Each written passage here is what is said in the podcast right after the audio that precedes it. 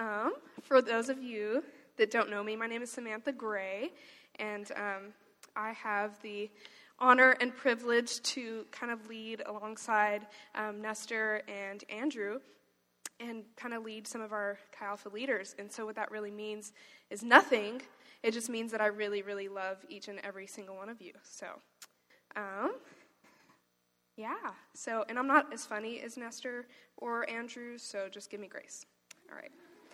Um, so, yeah, exactly. Like, see, this this thing is so weird. I don't ever know how loud or not loud to be. But anyway, so just laugh, like, anytime. And it just make me feel better. Here you go. So I um, titled this sermon, Anxious for Nothing. And um, I just wanted to share with y'all. Okay, that's not funny. Just kidding. No, no, I really mean it. Like, just laugh. Okay. So um, I really wanted to share with y'all some things that God has been showing me and, and doing in my life. And um I've been reading through the New Testament, and, and Paul, we're going to look at some scripture that Paul wrote today, and, and Paul um, wrote a lot of the New Testament. He wrote Corinthians, and Colossians, and Galatians, and Timothy, and, and Philippians, and um, I just finished reading this book called Anxious for Nothing by Max Lucado, and so I'd really recommend it um, to all of you if you love to read, or even don't love to read. It's a good book. So we're going to talk a little bit about anxiety, and um, really the, the the main goal for us tonight, what I hope that y'all get out of this, is to think about what you're thinking about. That's really the main goal, um, other than loving Jesus and following him and um, thinking about the things that he wants us to think about, but um, really focusing in on what we think about.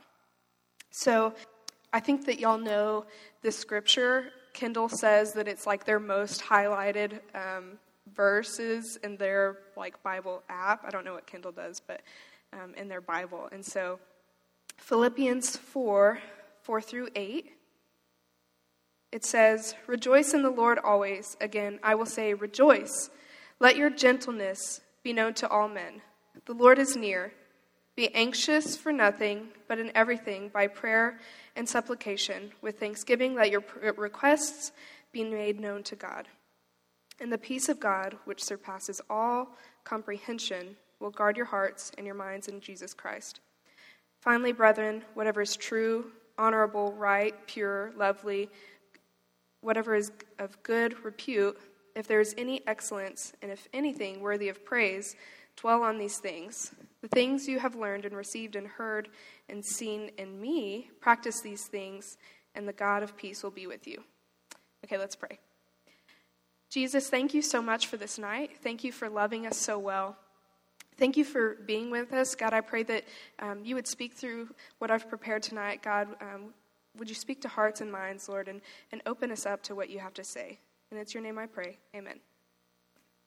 So, long story short, um, like I said, Paul Paul wrote Philippians, and um, he was traveling and uh, planted several churches along the way as he traveled. And so the church in Phil- he's writing to the church in Philippi, uh, which he planted.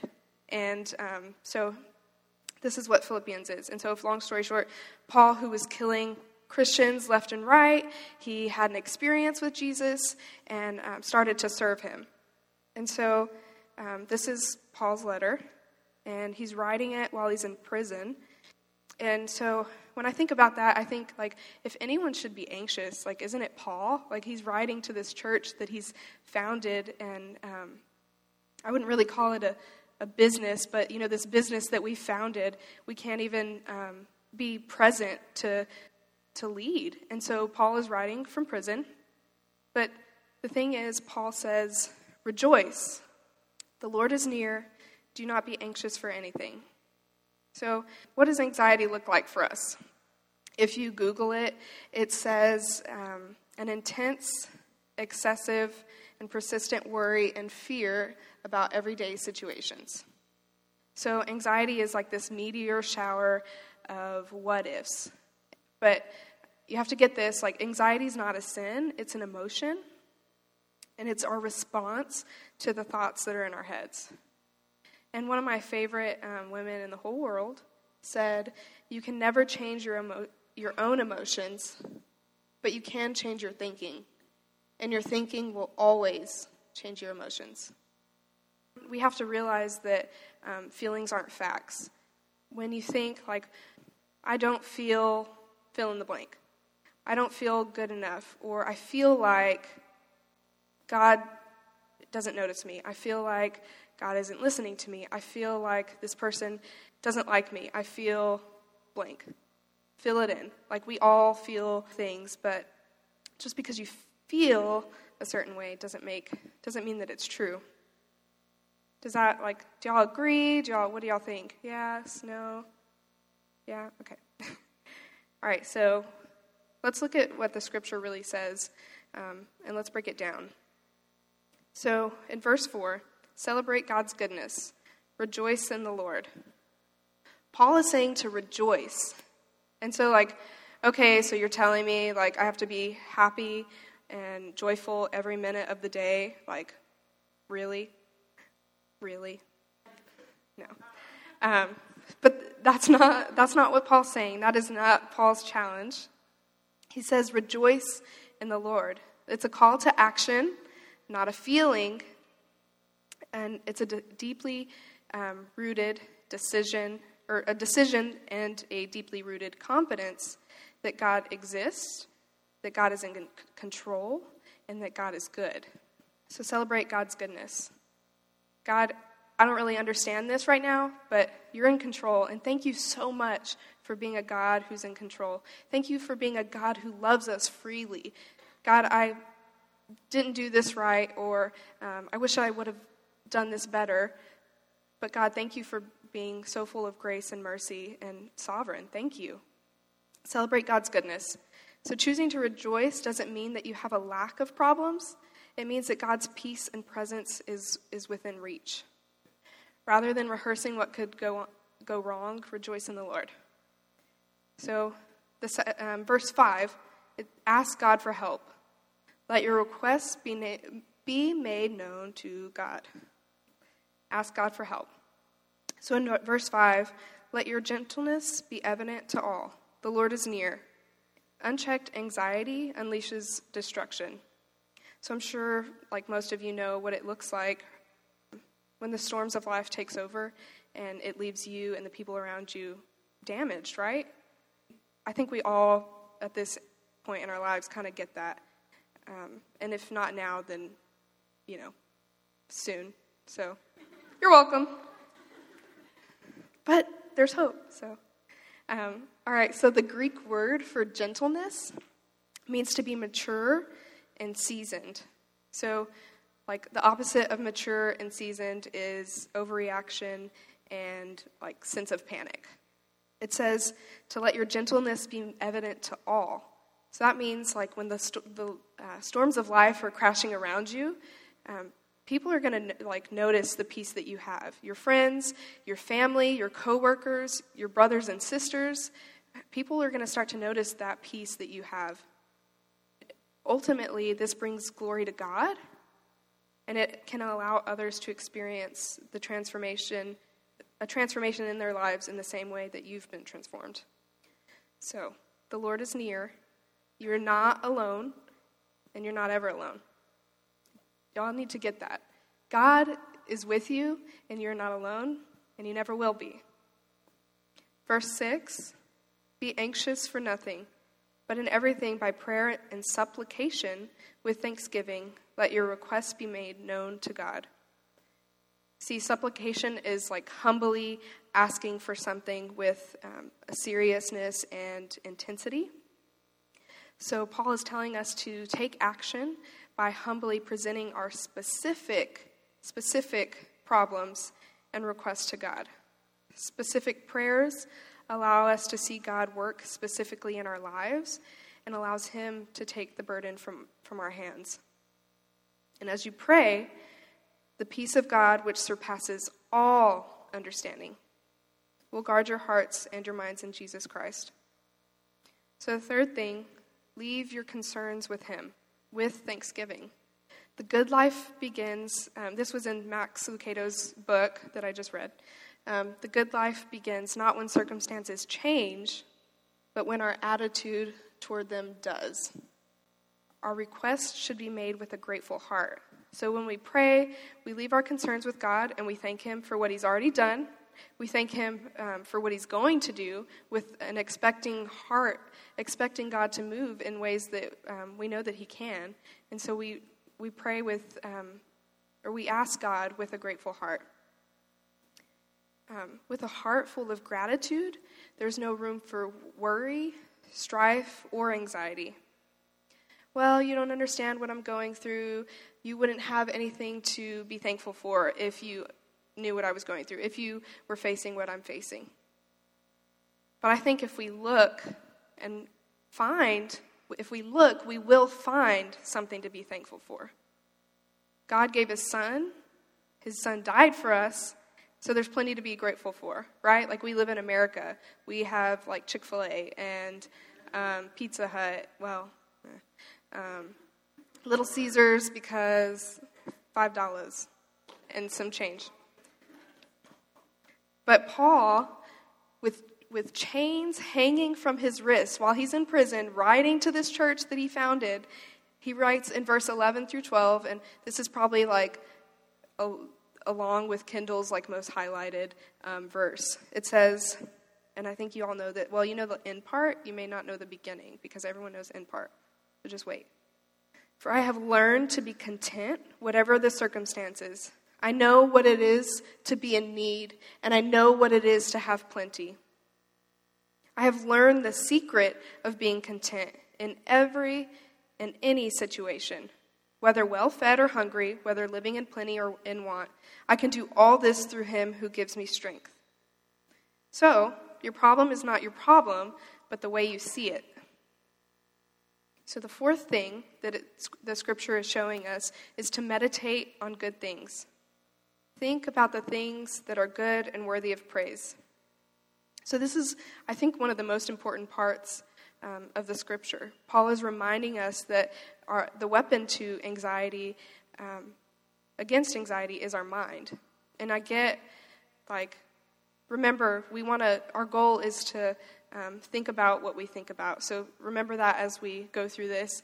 And um, anxiety is like super common and um, kind of like not a big deal, but a big deal. Like we, we all know, right? We all know about anxiety.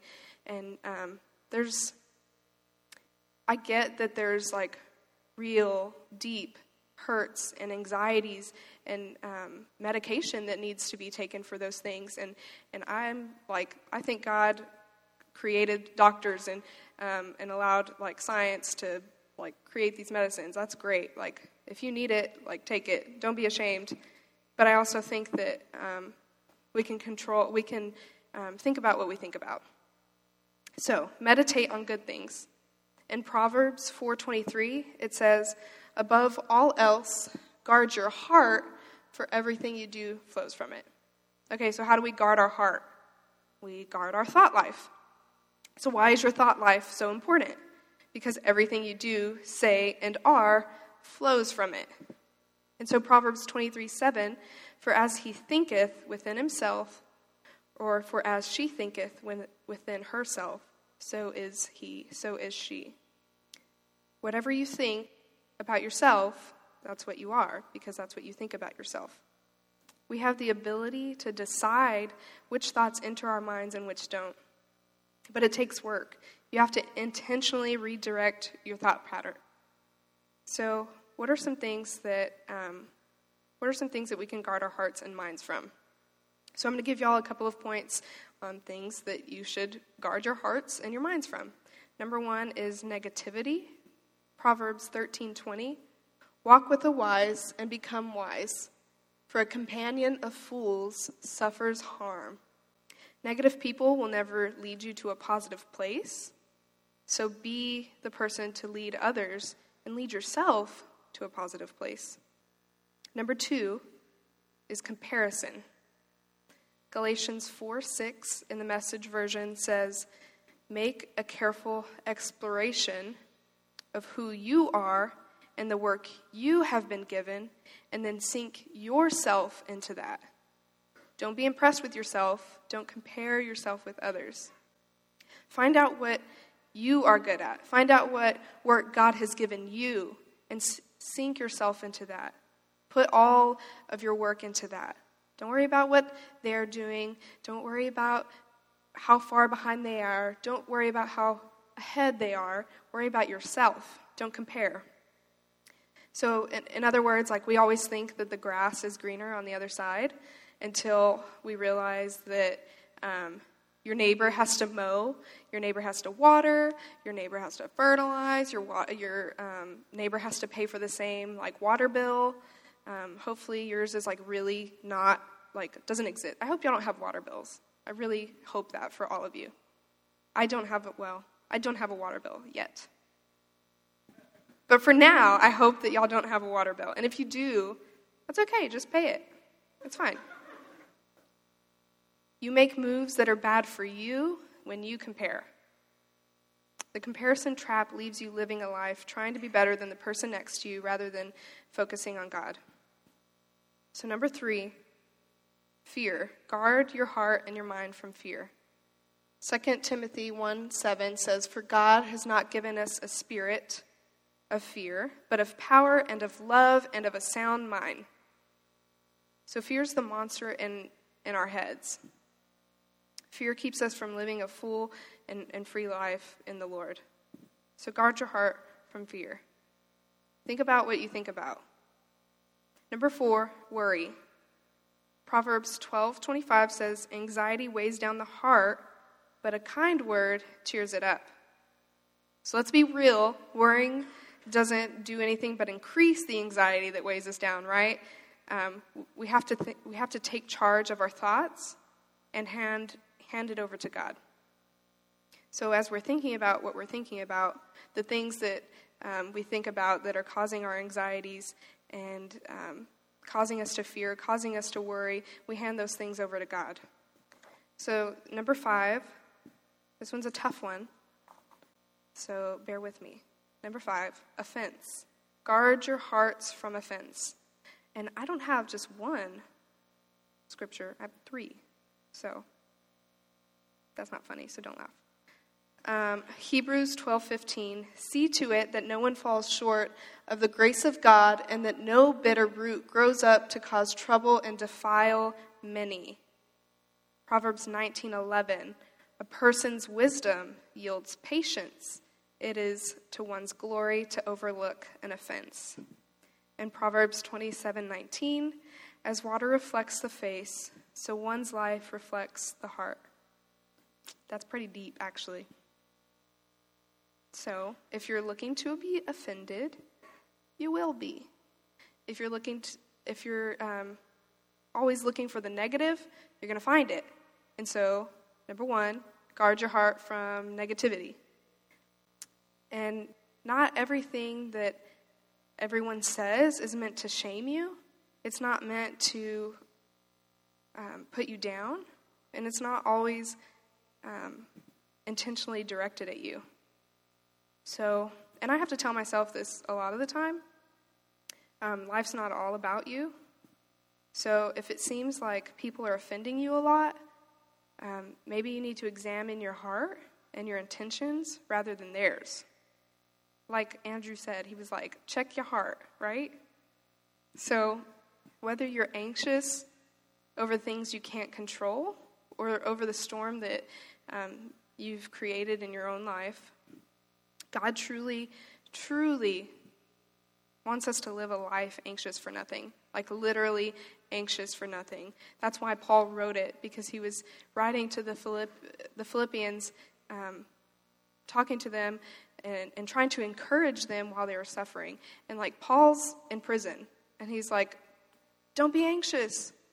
Be encouraged. The Lord is near. And so how how do we live anxious for nothing? Well, number one, rejoice, as Paul said.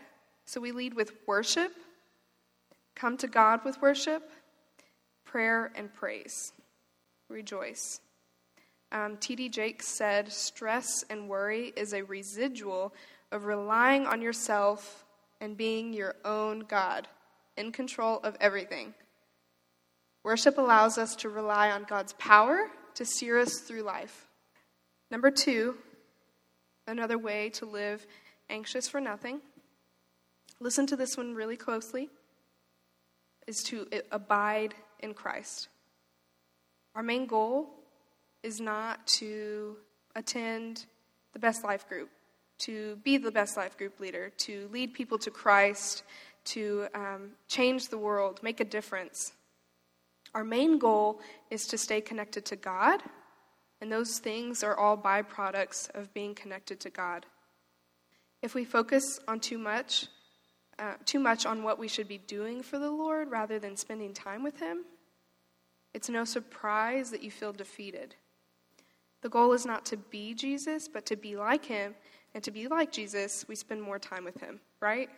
So, in closing, I want to look at Matthew twenty-six, thirty-six through forty-six. Verse thirty-six, then Jesus went with his disciples to a place called Gethsemane, and he said to them, sit here while I go over there and pray. He took Peter and the two sons of Zebedee along with him, and he began to be sorrowful and troubled. Then he said to them, my soul is overwhelmed with sorrow to the point of death. Stay here and keep watch with me. Going a little farther, he fell with his face to the ground and prayed, my Father, if it is possible, may this cup be taken from me. Yet not as I will, but as you will. Then he returned to his disciples and found them sleeping. Couldn't you men keep watch with me for one hour? He asked Peter. Watch and pray so that you will not fall into temptation. The spirit is willing, but the flesh is weak. He went away a second time and prayed, my Father, if it is not possible for this cup to be taken away unless I drink it, may your will be done. When he came back, he found he again found them sleeping because their eyes were heavy. So he th- he left them and went away once more and prayed the third time, saying the same thing. Then he returned to the disciples and said to them, are you still sleeping and resting? Look, the hour has come, and the Son of Man is delivered into the hands of sinners. Rise, let us go. Here comes my betrayer. Even Jesus dealt with anxiety. Sometimes when I'm feeling, not sometimes, all the time, when I'm feeling defeated or anything, I go back to this portion of Scripture. It it gives me a glimpse into, like, all the things that Jesus f- felt, all the or all the things that Jesus experienced, the same things that we experience in different ways, but the same things that Jesus experienced.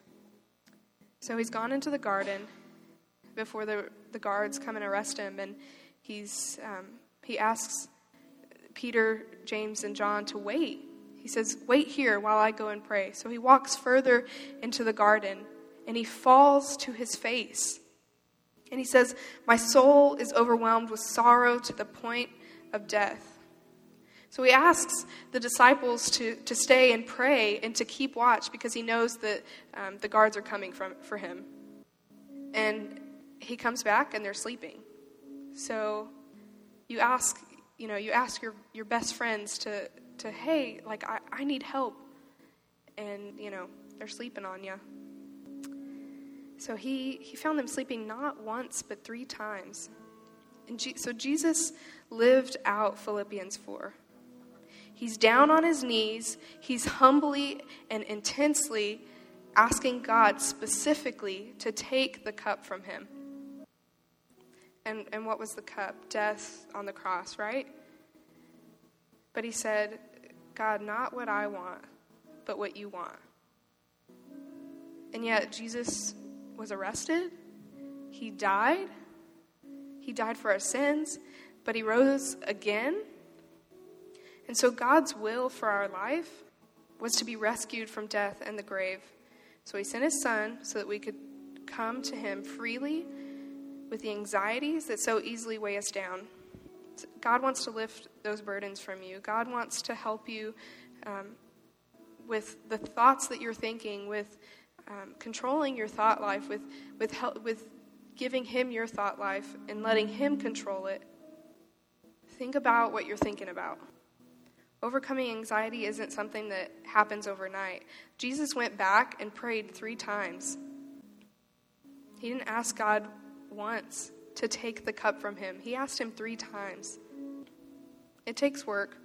We have to com- continue ab- and continually abide in Christ. We have to pray without ceasing. We have to ask God to come into our minds on a daily basis and give him control. We have to guard our minds and our hearts. We have to ask God every morning, Jesus, I don't I don't feel good enough, but I don't want to f- think about not feeling good enough. God, please take this from my hands. God, please help me to not think about these things. God, please help me to um, rejoice. God, things didn't go um, so well during the semester. But God, thank you for um, the resources. Thank you for allowing me to be a student. Thank you for giving me the opportunity to come to college. God, work isn't so great, but you know what? Thank you for giving me the opportunity to pay my bills. Rejoice in the Lord. And again, it's not overcoming these thoughts and um, the hardships that go through our minds. It's it's not easy. It's not like one and done. It's like continual, over, like continually asking God every day, God, take this from me. Take this cup from me. Take this jealousy from me. Take this anxiety. Lord, take the sin. God, take it from me.